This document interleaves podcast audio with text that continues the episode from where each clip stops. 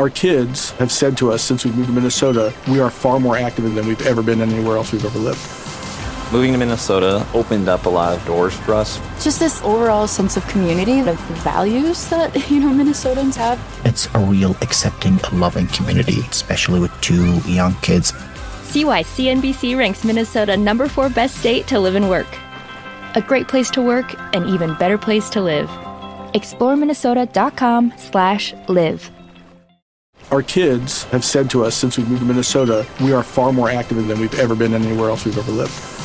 Moving to Minnesota opened up a lot of doors for us. Just this overall sense of community, the values that, you know, Minnesotans have. It's a real accepting, loving community, especially with two young kids. See why CNBC ranks Minnesota number four best state to live and work. A great place to work, an even better place to live. ExploreMinnesota.com slash live. Our kids have said to us since we moved to Minnesota, we are far more active than we've ever been anywhere else we've ever lived. Moving to Minnesota opened up a lot of doors for us. Just this overall sense of community, the values that, you know, Minnesotans have. It's a real accepting, loving community, especially with two young kids. See why CNBC ranks Minnesota number four best state to live and work. A great place to work, an even better place to live. ExploreMinnesota.com slash live. Our kids have said to us since we moved to Minnesota, we are far more active than we've ever been anywhere else we've ever lived. Moving to Minnesota opened up a lot of doors for us. Just this overall sense of community, the values that, you know, Minnesotans have. It's a real accepting, loving community, especially with two young kids. See why CNBC ranks Minnesota number four best state to live and work. A great place to work, an even better place to live. ExploreMinnesota.com slash live.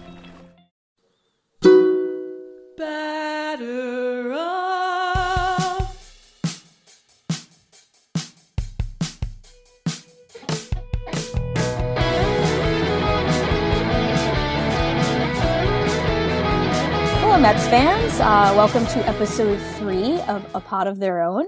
Um, I am joined by my lovely co hosts. Once again, I am Allison McCague. Hi, Maggie Wiggin. Hi, I'm Maggie. Hi, Linda Surovich. Hi, Allison. Um, we are we have a very special um, segment for you later on in the show um, where we have our very first guest. How exciting! Um, and we're going to talk to Meredith Wills, uh, astrophysicist, juiced baseball extraordinaire, baseball analyst, all of that jazz. Um, but first, we're going to talk about the Mets. Um, and we're going to talk about how uh, the pitching is bad and the offense is good, mostly focusing on the latter, because if you want to hear about the Mets' terrible pitching, uh, you can listen to our show last week where we talked all about the Mets' terrible pitching. Very little has changed, except for the worse. Yeah, I was going to say, might have gotten shockingly worse if that's possible. Significantly worse. worse. Really, just like way, way worse. Way worse as we record, uh, Steven Matz did not get out of the first inning and did not record an out. So even worse than Jason Vargas, um, shockingly enough. Um, and I, that is the first and final update you will hear about that baseball game that's currently happening. We have no interest in talking about that. Um, but suffice it to say, the pitching is bad. Um, they could use Kimbrel or Keuchel or both. They probably won't do it and the world yeah, continues I think turning. Tim Healey just tweeted out today they're in the bottom five in the league right now. Yeah, yeah, it's not pretty. They have the second worst staff ERA in the National League. So that's a big yikes. But the reason why they're still 10 and 6, about to be 10 and 7, but 10 and 6, despite that, is that they're scoring over six runs a game, um, which is top five in baseball. Um, and a lot of that is, you know, our good friend Big Pete. Um, and Linda did a fantastic piece on Pete Alonso. Um, if you haven't read it yet, suggest you go to amazingavenue.com um, and read about it. But Linda, do you want to give us the too long didn't read on the Pete Alonso situation? Absolutely, because I love Big Pete. Um, pretty much, he's hitting everything and hitting everything hard. Uh, that's what we like to hear yeah, that's the long and short of it. But pretty much like he's in the top four and like um a lot of pretty like the Statcast loves him. Um, he's, you know, even, I mean, JD Davis is above him in hard hit rate, but he's in the top 10 in hard hit rate. He's got, I think, the hardest ball hit in the majors this year. Um, of so over 60% of the, his balls that, that he does hit has been over 95 miles per hour plus. Um, so, and he hits a variety of pitches. And there was that one anonymous scout before the season who thought he would struggle against the slider. He's hitting breaking pitches, he's hitting fastballs. Um, He's taking he- really smart at bats too. Yes, Mhm. I he's love to taking his see. walks. Yes, uh, so he just seems like a smart hitter. Like he's for real. He's not just a masher. Like he's not just swinging for the fences every time. He's willing to take his walk. He's willing to, you know, go the opposite way too. Um, so it's hard for defenses to sh- shift against him. So he just seems like the complete package right now, and he makes the whole lineup dangerous. Like Cano and Nimmo have been hitting recently, but they started off the year uh, struggling. But with him hitting, you know, there wasn't as much pressure on them. They could work through their struggles, and the and the offense didn't suffer for it. and having Yeah, that and- big right-handed bat at the top of the lineup breaking up our uh, most dangerous hitters who are all besides him lefties is you know super important to lineup construction too Yeah, and definitely, you know, looking at um, him coming up right after Nimmo, I somebody tweeted earlier this week that Nimmo's going to score 100 runs like it's nothing. Uh, Yeah. And it's totally true. oh yeah. especially, you know, credit where it's due. Nimmo, Nimmo, I have the numbers in front of me because it's just so crazy. In his the first eight games of the season, his slash line was 077, 250, 077. And that is just about, I mean, that that's a 327 OPS. It's just really brutal. but in the second eight games, and that's not including, I think he's got a couple hits tonight. Um, actually, he probably doesn't. I'm just making that up. No, he doesn't have anything tonight because he's injured. Ha ha! This is the worst. Um, Eat it, but- RBs. pretending that I didn't just like think of that. Um, in the eight games since, he is hitting 393, 500, 821. So he has turned it around in a big way. I think early reports are maybe that he's not dead yet, so it could still could still be working for Nimmo, but really nice to see him getting his stuff together and the having the two of them go, in a lineup one two. I mean that's scary, and that's and that's your one two, and then you still have Conforto and McNeil and Cano to contend with after them. So it's really it's a nice deep lineup. And Ramos. Ramos has been quietly amazing this year. Like he hasn't shown the power yet. I think he hit his first home run tonight, maybe. Correct. if I'm He not- Yes. So the power has been lacking, but you haven't really needed it. Like he's been amazing so far, especially considering what they've gotten out of their catchers mm, for a while now. I definitely want to see him elevating a little bit more Yeah. because Yeah, he's been hit say that. his his ground ball rates not where you want it, especially given the offensive environment that we're in right now that Meredith will tell us all about in the bottom half of the show. But but yes, it's it's definitely he's he's a real factor at the plate. yeah And again, a right-handed bat, a Yep. right-handed threat. Like he does, he hasn't shown the power yet, but we know it's there. Yeah, I we should definitely, um, like Maggie alluded to, keep an eye on his BABIP though, because Yeah. he's running a quite unsustainable BABIP right now because he's hitting everything hard but on the ground. Um, and you know he's, and I'm not saying that that's not a purposeful approach. He's definitely doing it in part on purpose because he's trying to drive the ball the other way. Um, and Mhm. that's part of the Chili Davis school of hitting um, that the Mets seem to have adapted well to so far. Um, in RBI situations, Ramos is definitely looking to find the hole the other way, and he's done that successfully. But you know, it's it's not a sustainable ground ball rate. It's not a sustainable BABIP, especially for someone as slow as he is. You can run a You- BABIP that's decently high if you're Brandon Nimmo or Amed Rosario, but you can't run a BABIP that high if you're Wilson Ramos and make it down the base pa- uh, get make it down the first baseline slower than anyone I have ever seen, including Wilmer Flores. So I think he's one he's- of the slowest in the league. I think somebody is. tweeted that that he is down towards the bottom in foot speed. which is not surprising. No. Right. And it's just and the thing is you want to see the power from him because he can give you the power. Like you you Right. want like he's got that capacity. So it'll be really nice to see that shortly become a a part of the game. Yeah. And it's it's amazing that we haven't needed Wilson Ramos's power so far. We haven't needed Robinson Cano to tear the cover off the ball because the offense is clicking on all cylinders. And even their role players like JD Davis um, is hitting fantastically well. And it's almost hard to keep him out of the lineup, especially against left-handed pitching. And this is all becoming a huge conundrum because, um, as we discussed prior to starting recording the show, Todd Frazier is coming back imminently. Um, I think my my theory on this is that I think that the Mets are waiting until after this Phillies series is over because the bullpen is so decimated and they needed that extra pitcher, which is why Drew Gagnon is here and he's logging many innings tonight. Um, Yeah. I think if this had been a normal game and Drew Gagnon was still around, he that Frazier could have been up as early as tomorrow, but or in podcast time today.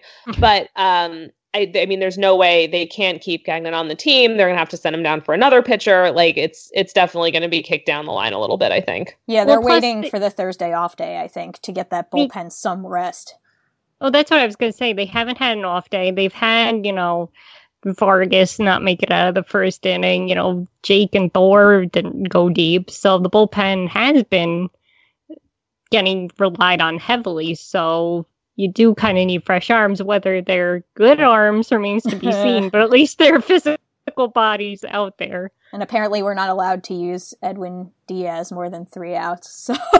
So we have no choice. We need to use. He can only be used for three outs, but they have to be the exact save situation outs, or the world will explode. I, I don't know. I this this bugs me because I'm totally down with the idea of needing to to preserve his use, but like if you're gonna then turn around and be super dogmatic about it and ignore like the math of appropriate times to use your relief face, then then I just I just have to like throw my hands up in the air because it drives me crazy. Well, and Right. you're handcuffing your your manager too. Like, oh, I don't have my best pitcher available to me. What do I do?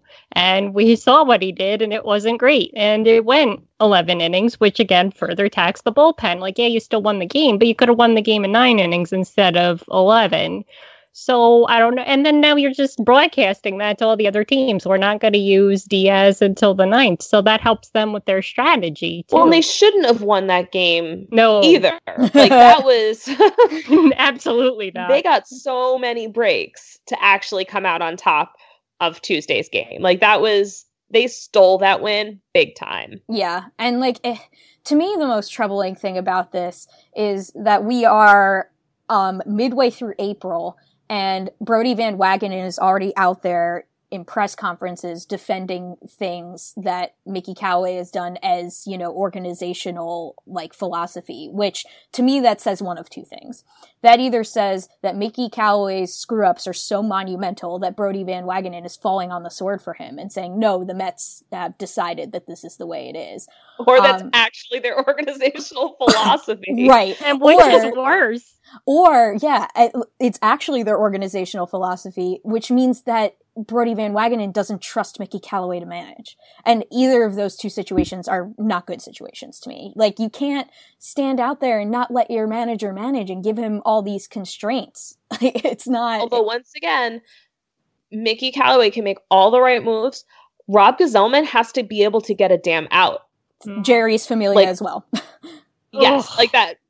They I'm not I'm not giving Mickey a pass for what I consider to be some fairly significant flaws in his approach recently, but he's putting guys out there and they are giving him nothing. Like I, I you cannot blame Mickey Callaway for Steven Matz not being able to record an out today. Correct. Well, even in my recap from yesterday's game, I specifically wrote from pitch one, Jeurys Familia had nothing. Like you could just see it. And Yeah. but I mean, he does eventually have to get out, but he also gave him quite a long leash too. It never should have got like after McNeil got the lucky double play, I would have been like, you know what, we lucked out, Familia. Okay, you're gone.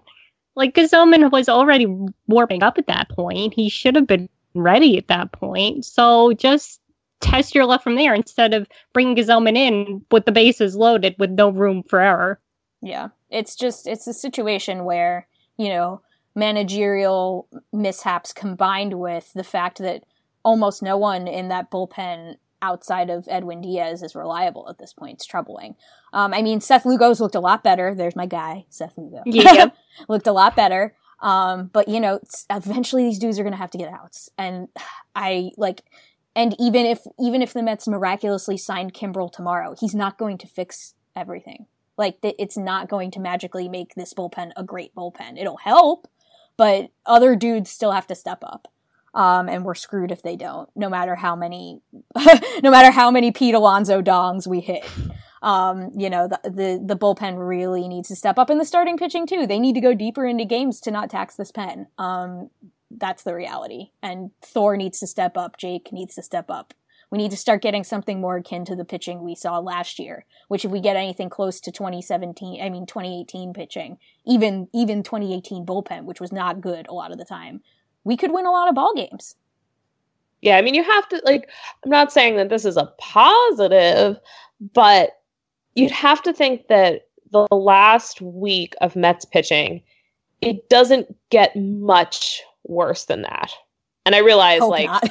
I know, I know, I know. I heard it when I said it. Like, I'm, I'm jinxing the hell out of everything. But you've got your top guys just blahing all over the place, and everyone else literally unplayable. And that's just you're not going to get that every turn around the rotation. Now maybe not everyone gets it together, but if even one person gets it together, then already we're starting to get a little relief, which is not to say that this isn't a problem that needs to be addressed from an external manner. Like they can't just keep going and wait for everybody to get their act together. But I, I do think that what we're seeing is probably the worst we're going to see for a while. But this is also there's no room for wiggle room. Like, okay, you punt every Vargas start, but then there's no wiggle room for anybody else to struggle. Like you expected Jake to, you know, go six seven. He didn't. Now that's snowballing on you. Now Matz doesn't go. Then Syndergaard only went what five yesterday, five or six. So Five. now, yeah, five, just like Jake did. So it's this snowball effect. Like just because you punt on one start doesn't mean it doesn't affect everybody else down the road. I mean, you've got to go back pretty far just to get the ratio of, of starter innings to relief innings to even hit up one to one. Like it's that's how bad the starting pitching has been for a while now. Yeah. Yeah, pretty much from the start of the year. Yep. Yeah. Yeah. And I mean, you know, I'm not ready to spell doom yet by any means. Um, like Maggie said, it's, you know, it's hard to imagine given the talent that we have. Um, even though the, the back end of that bullpen, not, not the back end is in Edwin Diaz, the ass end, as in the, the low on the totem pole guy's end. Um, even though The that bottom. part, the bottom, even though that part of the bullpen is, you know, we knew that was an issue going in, but, you know, given the talent that we have on this roster on paper, it's borderline impossible to believe that it's going to be much worse than this. Um, and if the pitching can step up even just a little bit, um, this lineup can support that. If the pitching, if the staff ERA can just lower itself by like a run, we're scoring six runs a game on average. If the staff ERA is four runs a game on average, then that's, you know, a really good start. Um, and we can continue to win a lot of ball games. So, you know, pitching problem, sign Keuchel now. Please, please, um, do please, it now. We're Kimbrel, both let's do something. Um, and you know, this team can keep rolling along. Um, and so And that, in the meantime, just like what what do you guys just real quick, like what do you guys do when Frazier gets back? Because he's gonna be back real soon. So where where is he going? you can't bench, bench. McNeil. Yeah. You can't bench McNeil. You got to No, bench you him. cannot basically. bench McNeil. You got to bench Frazier. I mean, he's, Yeah. Well, I mean, but Frazier should be on the bench anyway. But like, I'm also wondering is JD Davis the one to go? And I hate to see it because right now he's he's really hitting well, but also he's got he's got options. Yeah. He can work on his defense. Like Yeah. I I mean I don't think he's a 300 hitter for all time, so maybe he is the guy that takes that hit. And I then think- Frazier becomes an expensive bench piece too. Like you're paying him. But that's fine. I don't care Yeah. about like I, Well, I, we might not care, but the Wilpons might care. Yeah. I don't care what they think. but I do think um Frazier's a good bench piece. Yes. He can he Yeah. can can play at first, he can play third. He's the kind of bat that you don't hate to bring up late in the game because he can kind of get on base or or give you some power if that's what you need. He's decent defender. Like I- I'm not, you know, champing at the bit for Todd Frazier, but like he is the kind of player that a lot of good teams have on their bench. What he should not be is the backup shortstop.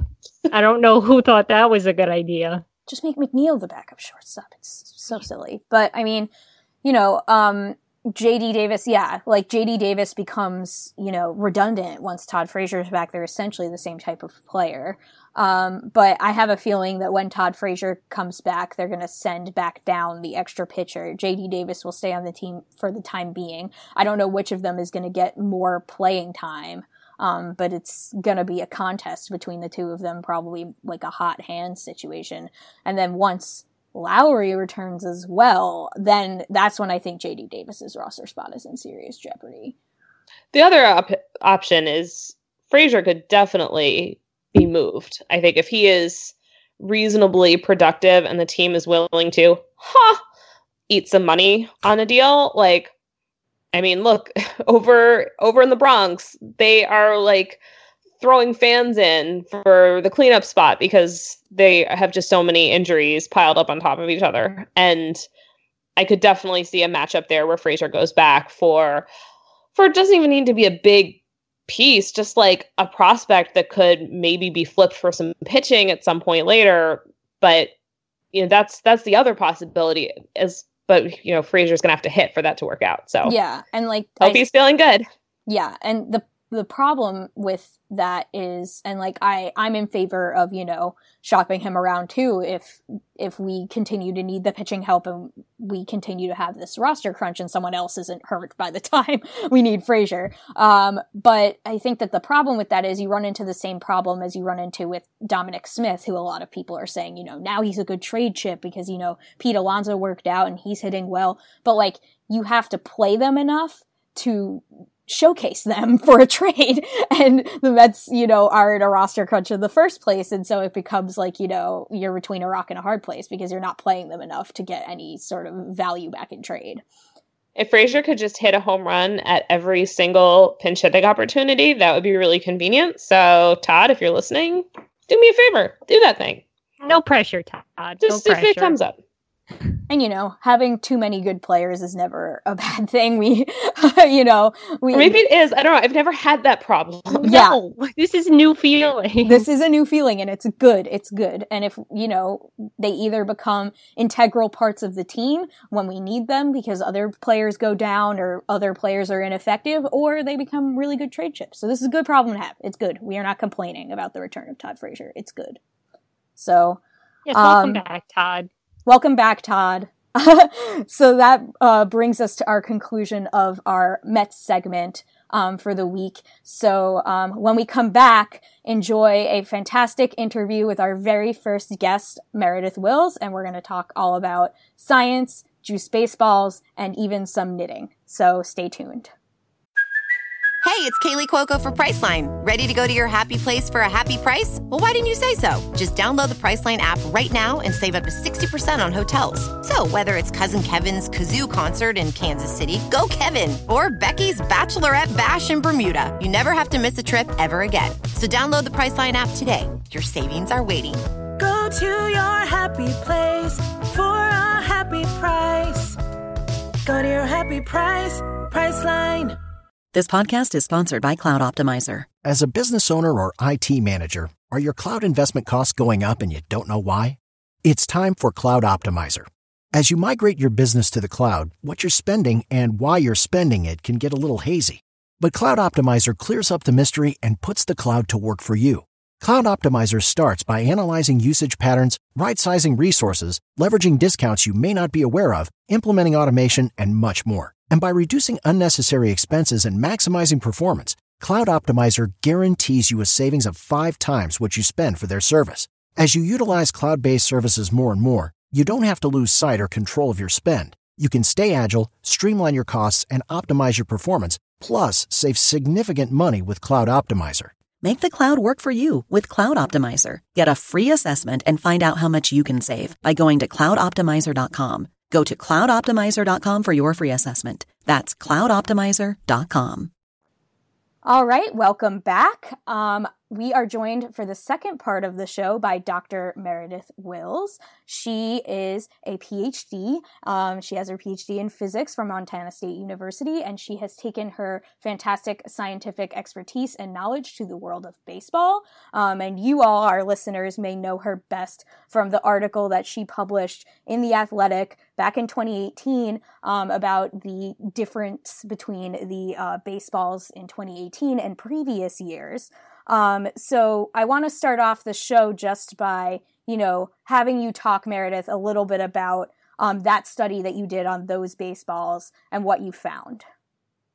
Okay, well, uh, hi guys. Uh, so it was, in a way, it's turned into an ongoing study. The original had to do with, you know, like everybody else, I was interested in finding uh, the cause of the home run surge and in particular, I thought that it might have something to do with the structure or the construction of the baseball itself. Uh, there is, in fact, historical precedent for changing the ball, and changing the ball changes the way that it travels. Uh, what I found for the most part was that if you looked at balls from before 2015 and then after 2015, that was kind of the the cutoff that uh, in fact, uh, Dr. Alan Nathan, who was the chair of the home run committee, uh, MLB's home run committee, had sort of shown that uh, earlier in 2017. Uh, what I found was that in general, the balls were the same. And then, as sort of a, as happens in science, as a an almost missed it last minute uh, measurement, I realized that the thickness of the laces between the two samples seemed to be different. And so what I discovered was, in fact, for the later balls, the post 2015 balls, uh, the laces are about 9% thicker. So this was right around when the home run committee came out and said, oh, yeah, by the way, the only thing that we can uh, use to account for the home run surge, the only thing that's different is the aerodynamics of the baseball, but we can't find any differences in the baseball which of course I'm you know sitting here going, oh my god, oh my god, I found a difference in the baseball. So I was able to get my article out within about two weeks of them releasing their results that at least showed a physical difference. Um, what that morphed into was trying to understand why thicker laces, which seems like you'd get more drag, um, actually led to a ball with less drag. And so there was a second article that I did in the fall where I looked at basically the spherical symmetry of the two sets of baseballs. And the the premise there uh, was that the laces themselves are actually cotton, and this this turns out just I know we're going to cut into crafty stuff at some point, so it turns out that it's related to that. Um, if you have any experience working in fiber arts, uh, you know that cotton, when it gets wet, if it's stretched and air dries, it stays stretched. This is why you throw your t-shirts in the dryer, is so they shrink back to their size before you wear them. And um, what thinner laces are going to do is they're going to stretch more. So that means that your the seams themselves become sort of a weak point on the ball in terms of it deforming away from being spherical. So thinner laces, because the laces get wet during the manufacturing process and then they air dry, they're going to stretch slightly further, which means you get a larger deformation around the seams. And so I looked at, you know, essentially what amounted to bulging around the seams and found that of my large now larger sample of balls from before 2015 every single one of them showed bulging at the seams as opposed to the balls that i had from after 2015 where a much uh, some of them showed no bulging the ones that did showed a much smaller amount. Um, and that to me looks like it's that's basically where the drag difference is coming in so It's essentially the like- thicker laces are quite literally forcing the ball to stay rounder Mm. It's because almost like they're moving stronger. further away from the dead ball era, where you were basically playing baseball with like a beanbag, and now you know it's it's just it's holding its form more. Um, yeah, that that's that seems to be the case. I mean, I'm um, one thing that uh, you know, I, I'm I'm open to suggestions on this that I'm discovering, and ironically, it does get back to the crafty stuff as well. Is um, that the balls from 2016 and even more from 2017 in my sample seem to be less how the leather is less pliable you know, I've taken all these balls apart, and that leather seems to want to keep its shape for whatever reason. So, you know, when we, get into the gee, what cool things can you do with leftover baseball leather? It turns out it's very hard to flatten the leather from a 2017 baseball compared to pre 2015. and kind of went, oh, okay, that's interesting. I have no idea why. It doesn't seem to be thicker. Um, it just seems to be less pliable. Uh, in fact, I've actually reached out to the chair of the home run committee asking if there may have been a change in the tanning process Mm. at some point, but I need to figure out how to quantify that. Right. Yeah, I was thinking. you- I was just thinking yeah. about that, like thickness or pliability. It's yeah, it's and it would kind of it that would almost it- make sense too because it could be something that happens ac- almost accidentally because the MLB has been pretty clear that they they're sticking to the story that they didn't change anything on purpose and certainly like just messing with the general structure of the ball to make it you know by some measures better like a Mm-hmm. firmer rounder ball is you know something that could just happen and like oh whoops now all of a Yeah. sudden you know we've got a 14 and a half home run percent home run per fly, vo- fly ball rate and that's uh yeah, big difference Mhm. And Yeah, it, it does even sound like the uh, the laces um, suppliers have not necessarily been consistent. And I'm still trying to get more Mm. information on this, but I have sort of, you know, let's call it just you know hearsay conversational information that quote a few years ago they're they changed their primary laces supplier. Now, I keep thinking, gee, I wonder if it was around 2015. You know? but the person I was talking to said he'd have to go back and check his notes. Yeah. it is nice when things line up Uh huh. Yeah. So what a surprise. The other thing So- that um, that these you know different baseballs have seemed to have, a, have an effect on, besides home runs, is pitchers are getting more blisters. Um, can you comment on if you know anything that you found about the baseball, um, if that could contribute to it, and how? Actually, there is. uh, I'm in the process of. I hope getting this written up because it's actually some of the most recent work I've done. Um, I mean, it makes sense that you would have um, the thicker laces are. I should start by differentiating between what I would call lace. You can call it lace height. I, I like the word proudness because it's how far the laces stick out above the leather Mm, yeah. and how that's different from seam height. What seam height has to do with is how much leather gets squeezed in under the laces. So basically, if the cover is a little larger, when they pull the laces tight, the seam kind of bulges up. Mm. If the cover's smaller, the laces are lying lower, hence the seam is not as high. Um, what I did was able to do though was go through and literally look at the this is this is how completely over the top I like it's it's OCD at this point I swear um, going through and measuring the depth of the groove the leather grooves that the laces sit in And what I found was that across the board, the grooves within the leather seem to be about the same. Uh, it seems, as far as I can tell, to have to do with the compressibility of the leather rather than, say, the thickness of the laces. So, what that, once you take into account, it's pretty easy math. It's the, you know, here's the thickness of the lace, you subtract out the depth of the leather, the leather groove, and whatever's left over is the proudness is what's sticking out above the leather. Right. And it's still a very small number. I mean, we're talking like a fraction of a millimeter, a small fraction of a millimeter.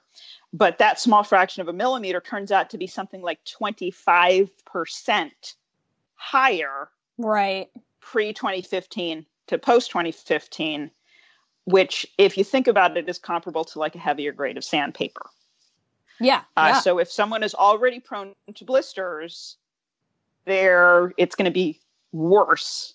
You know, it's it's there's no way it can be better. Uh, and it's it's more thinking in terms of percentages than absolute numbers, which I have a feeling is where a lot of the um, the miscommunication, let's say that MLB has had with the you know the baseball community at large, as far as nothing's changed with the ball. Well, the the absolute numbers, you know, the the physical thickness of the lace has changed. You know, uh, maybe yeah, again, a fraction of a millimeter. However, it's changed nine percent. The uh, proudness of the laces above the leather has changed an even smaller fraction of a millimeter. However, that's 25%. And so thinking in terms of percentages as opposed to in terms of absolute numbers, which in them of themselves seem very small, is I think where some of this is falling down in terms of, you know, convincing people that the ball is different and that difference is having an effect. Yeah, it has, you know, amplified downstream effects from a subtle difference. Yes. That makes a lot of sense. Mm-hmm. Hi, Meredith. It's Lynn. Um, I was wondering if you got any feedback from your study from anybody within the baseball community because um, pitchers had been outspoken about it causing blisters. I think Marcus Stroman was one. So I know Neil deGrasse Tyson gave you a shout out, but did anybody within the community, the baseball community, react to your study in any way? I, I don't. Uh, I have no official statements. Is basically all that I can say. Uh, there, That's there very interesting. Been, there Yeah, has been, uh, there has been since the first report came out. The only official comment I had was before the article was released. This is the one in June from uh, Alan Nathan, the chair of the MLB Home Run Committee, uh, saying that quotes there might be something to this. Uh, I did contact MLB, and what they said when they found that I had a comment from Dr. Nathan said, "Fine, that's our statement," and I have nothing since then. Interesting. Well, really looking forward to hearing updates because obviously we're we're in the midst of of a wild season right now, and so I think mm-hmm. there's some really good, good nappy goodness to come. So oh, I can't wait. Yeah, I think Baseball Prospectus just released something saying that the home run rates are even higher this year than they were in 2017 when the record every record seemed to be falling. Um, do you think there's something different this year than there was in 2017? Because there was a bit of a dip last year. So what could have possibly changed in between these two huge home run surges? Well, what what I think probably led to the dip, and to some extent to what's going on now. Um, in fact, I'm starting to think if I if I could get a, a supply of of dated baseballs going back, um, I'm starting to think that because there have been fluctuations in home runs, not quite this dramatic, but there you do see spikes occasionally over the last few decades. You know, where one season will stand out a little more, and I am starting to wonder the extent to which it is actually supply turnover or you know just very subtle construction things. Um, so it I have not yet had a chance to go through and do any say laces thickness measurements for 2018, but uh, they they would have had enough time to go through all the supplies they had and buy new ones. And so it's entirely possible that that is exactly the same thing that's happened and the laces are slightly thinner and that what becomes interesting about this season was in 2018 the home runs were down but nobody had any inkling of why the home runs had been up in the first place. All the studies for 2017 were published in 2018 Mm, yeah. so it's a, it's a it, the ch- a change in home runs is a fluke in 2018 i've been waiting you know, basically since last year to see what was going to happen this season because now people know that the difference was the ball and they know from my work what the difference was and how that difference would have caused a change in drag. Uh, so I had expected that the home run rates were going to go down Oh. because of the pitcher blister issues. This is not what I expected. Although Yeah, this is the opposite. well, no, but but considering a statement uh, that uh, Rob, not remembering the name of the publication, I know Michael Kay did the interview um, with Rob Manfred about some of the testing that they're doing in the Atlantic League. Uh, Mm, yeah. you've, you've heard about some of this, you know, where they want things like larger bases. I mean, some of it makes sense. You know, the idea of for having a pitcher face three batters when he comes in, that sounds fine. Larger bases, I don't understand. But one that they were also talking about was moving the mound back two feet. And Michael Kay, doing the interview, said, Well, wait a minute, isn't that going to lead to more pitcher injuries? And Commissioner Manfred's response was, That's why we're doing it in the Atlantic League. Oh, I remember that one. Yeah. Cringe. Not a good look. Uh, based on that attitude towards pitcher welfare, I'm. It wouldn't surprise me to discover that, in fact, the laces are thicker, noticeably thicker, and I assume someone from MLB has read my articles. This time, they would know. They Yeah. would be aware of the fact that that had an effect. So, you know, um, it just it, it mostly shows I I do not have the data. I have requests for baseballs, lots of requests for baseballs. Uh, I should have some coming in, uh, but in fact, this is one of the first things that uh, as, as soon as I start getting them, I am going to start uh, doing all sorts of measurements and should have lots and lots of data. Um, but yeah, uh, something.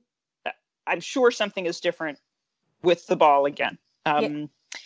Yeah, we're really excited to see because I think not only is baseball aware of it, but the whole like you know baseball community and fans are aware of it too. So now we know that Mhm. something else might be coming, and we're really excited to see it. So I'm Yeah. gonna shift gears um, now and ask you about um, you know we've talked on the on this podcast before about the parallels that at least I see as also a woman in science. Um, the parallels between being a woman in science and women in STEM careers and women in baseball careers, where, you know, you see a lot of women at the lower levels, at, you know, sort of in the case of STEM, you know, at the graduate student level, or, you know, in the case of baseball, like the intern level in front offices. But the higher you go up, the fewer and fewer women that there are.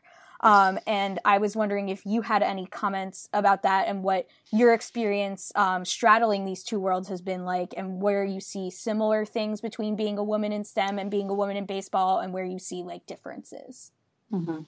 Yeah, I had um, my my specialty was um, solar physics or solar astrophysics, and in fact, I had um, a lot of very good mentors. Uh, I strangely enough, my the, the people who were the most um, disparaging of any career hopes I had were all my female professors.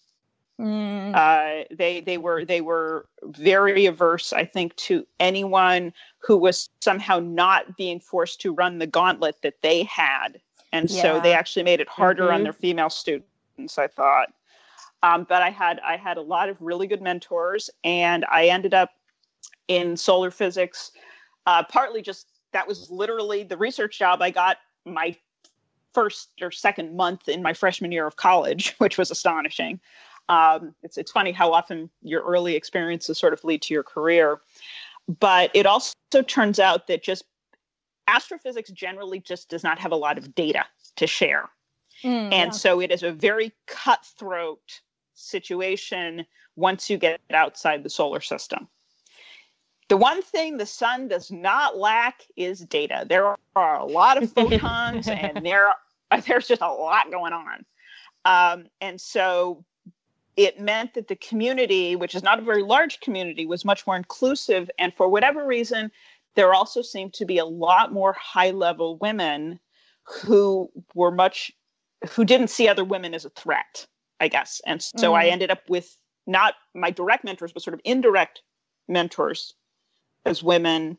And in fact, the the research group before I shifted into sports, uh, it was in fact the same research group I'd worked in as an undergrad, and then I got to come back as a grown up with my own postdocs and students. It was kind of fun, you know. And I so I was one of the came back as one of the more senior scientists, but we were fifty percent women.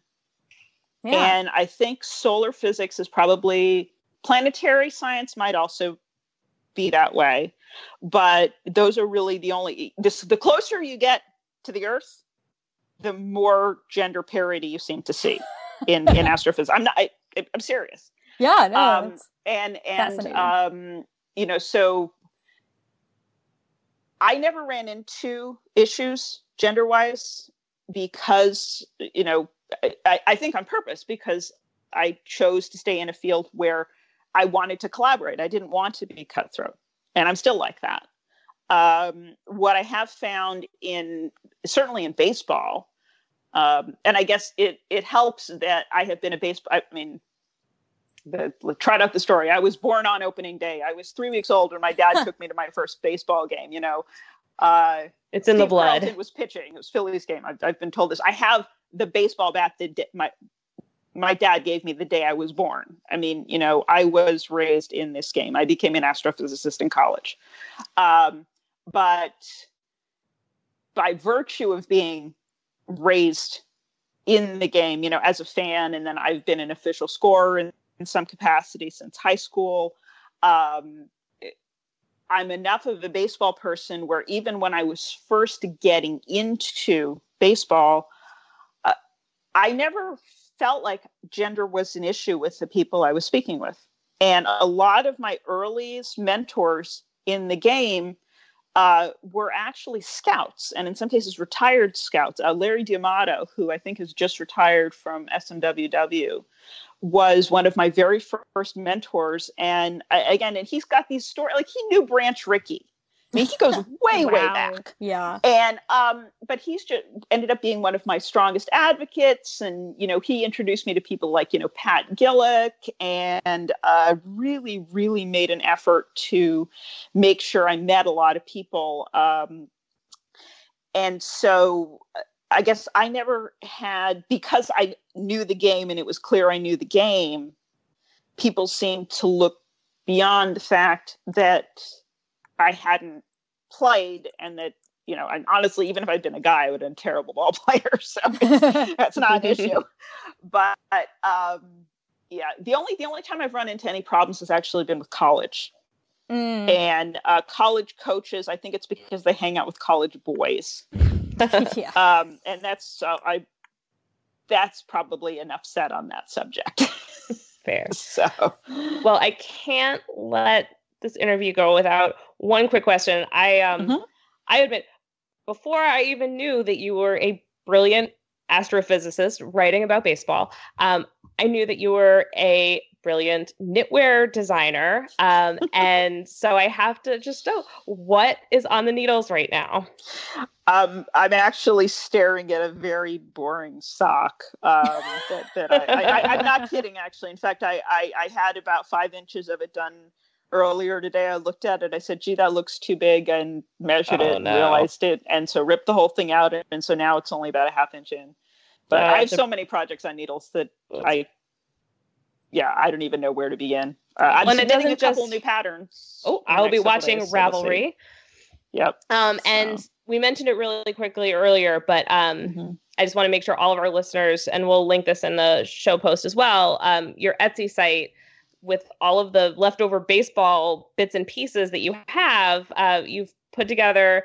Um, I think you're all sold out of the keychain, so I'm There- there one of the will lucky more ones in that. keychains. There, will be more. keychains. But watches, bracelets, hair clips, and they're all just made out of literal baseballs, and it's it's so cool, and it's such a great idea that you came up with, and I think all baseball fans should be heading over there just to get something very like tactile and and very cool. Yep, and every everything that's on there is something that is it's either been used for charitable work with the Hall of Fame, uh, or it's literally been used for the research we were just talking about. So every single item that's up there is documented as to this is what it was part of. Wow, that's so amazing. Uh, yeah, I'll definitely be checking that out. Yeah. So thank you so so much, Meredith, for your time for coming on today. Um, we really appreciate it. Um, tell all of our listeners where they can find you on social media. Let's see, I'm on. Okay, they're going to have to go to your site to get the spelling. Yes, we will have you covered not- on that. Spelling is not great, but I'm on Twitter at it's essentially a contraction of baseball astrophysics.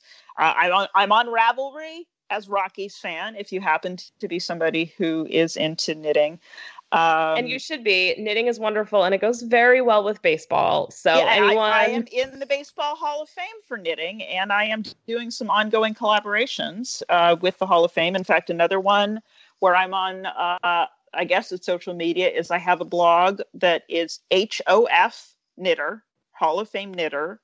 Blogspot.com where I am doing a stitch by stitch reproduction of a sweater that Ty Cobb donated to the Hall of Fame in the 20s. It's almost done but I've been documenting the process with that same sort of OCD that I seem to have with everything related to baseball. So um, that's another one people might enjoy. Wow. So thank you so much, the amazingly multi-talented Dr. Meredith Wills. Yes, Um, thank you. Thank, you Thank so, you so much, for coming on. This episode is made possible by PwC. It's getting hot out here. Moving the mercury can help move your business. PwC helps turn sustainability theory into real world action. Reduce your carbon footprint while increasing transparency in net zero commitments. Start with reporting to identify your climate risks and reinvent your business. Create a more sustainable business and a stronger planet. It's all part of the new equation. Learn more at thenewequation.com. All right, we are back with our final segment of the show that we are calling Walk Off Wins, where each of us talks about what is making us happy this week. So, Linda, let's start with you. What is your walk off win for this week? Well, we kind of mentioned it at the top of the show, um, but my walk-off win this week is Pete Alonso because he, if the Mets had played the uh, service time game, he would have just made his debut over the weekend. And think of everything we would have missed. Um, he wouldn't faced the Nationals. He wouldn't face the Marlins. Yes, the Marlins are, you know, not that great, but that's still a division rival that you need to beat if you want to um, go far in the season. Um, and he did well. He held his own. He looks fantastic. He's been fun to watch. So, you know, kudos to him because there was a lot of pressure coming in. If he had come up and struggled, the takes would have been coming like, oh, the Mets wasted a year of service time and he's awful. looking. they should have just sent him down. So, but he, there was a lot of pressure for him to perform because this isn't the norm. And he did. He thrived and he made the team fun. He makes them exciting. His at bats are must watch, or at least it's getting there. Um, the home run he hit the other day against Atlanta into the fountain, like I didn't even know there was a fountain out there, and he found it. Polar bear Um, plunge. Polar bear that was the plunge. bigger. That was the biggest home run I've seen. I've seen at that stadium, like since they opened a couple years ago. Yeah, that was like- absolutely the biggest one I've seen.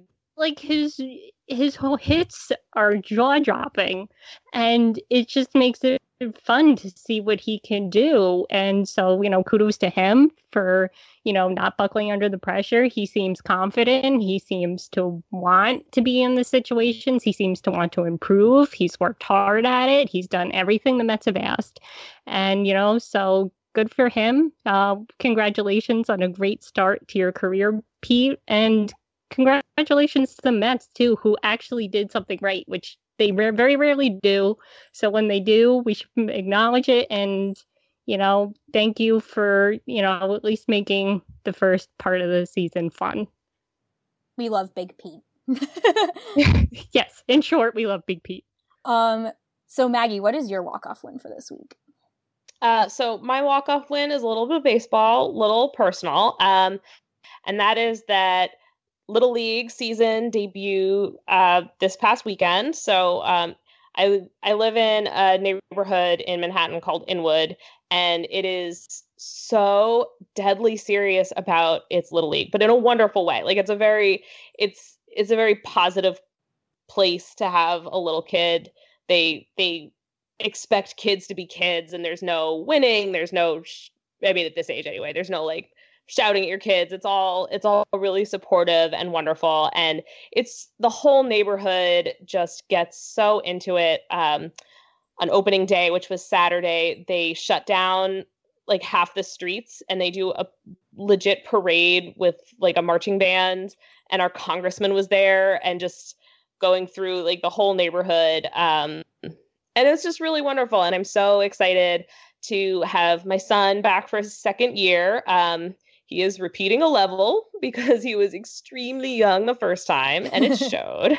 but it, but he's really excited and it's just great to watch the kids. It's great to watch the coaches too who are just like they love baseball and they get kids so well and you know, I think there there will be some crying in baseball, make no mistake, but um but yeah, it's just it's a great totally different side of the game that I'm really excited I get to enjoy. Yeah, it's really fun to watch, you know, the next generation of uh, you know, future major league players play. It's it's really fun to watch how excited kids get about baseball. Watching kids like unabashedly excited about a thing you love is one of the most, you know, rewarding experiences ever. So, I am all for that walk-off win. Um, my walk-off win this week um, is that it was recently announced by Anthony DiComo, um, Mets beat writer, um, on Twitter that um, he and David Wright will be writing a new book, which I am so excited to read a book by David Wright about his career. I can't wait for that book to drop. Those of you who don't know me that well, I, in addition to loving science and baseball, I am also a voracious reader. Um, we seem to be full of book nerds um, in, at Amazin' Avenue and on the on the pod. Um, we have our fair share of librarians, besides just Linda. Um, we have multiple other librarians as part of our Amazin' Avenue staff, um, and many people who love books and love reading. Um, and I love reading, and I love reading about baseball. so I'm really, really excited for this David Wright book. Um, it's going to be, you know, I'm probably going to cry on every page. There's going to be tear stained pages every page. um, but I'm just really excited for that book to come out. It's not coming out till like fall 2020 or something like that. It is so, not yet available for pre order. I checked. yeah, that didn't stop me from looking at the book supplier for libraries too. I also checked. Gonna order a million copies for the library. Um, but yeah, so I'm just I'm just really excited about the David Wright book. Now it's kind of like anticlimactic because I have to wait over a year for it, but I'm still super psyched um, that it was announced and that he'd be writing a book. It's titled Captain. I know, jeez, like as if that I just cried when I read that. Wasn't already a punch in the gut. So I, if that is any indication of things to come, it's going to be an emotional ride to read that book. But I'm excited, and I I can't wait to do it. And I'm gonna love every minute of it, no matter how hard I cry. So, um, that is my walk off win for this week. Is soon the words of David Wright will be in book form about his career to hit um, bu- bookstores and libraries everywhere fall 2020. So look out for that. Um, in the meantime, uh, while you're waiting with bated breath for the David Wright book, um, you can go to amazinavenue.com and keep reading all of our fantastic Mets content. Um, we've got our big piece from Linda, along with some fantastic other pieces. We're doing recaps. Um, like I said last week, the recaps are in full force now for every game. Um, we're talking, we're doing analysis on the Mets pitching, the Mets hitting situation, the Mets roster situation with Todd Frazier returning. Um, Michael Drago did a fantastic piece about that. Um, so yeah, keep an eye out for all of our fantastic content. You can follow Amazin' Avenue on Twitter Facebook and Instagram at Amazin' Avenue. You can follow our show um, at A Pod of Their Own on Twitter. Um, you can email the show, aa.apodoftheirown at gmail.com. You can follow each of us on Twitter. I am at Petite PhD. Where are you, Maggie? Maggie162. And how about you, Linda? At Linda Surovich.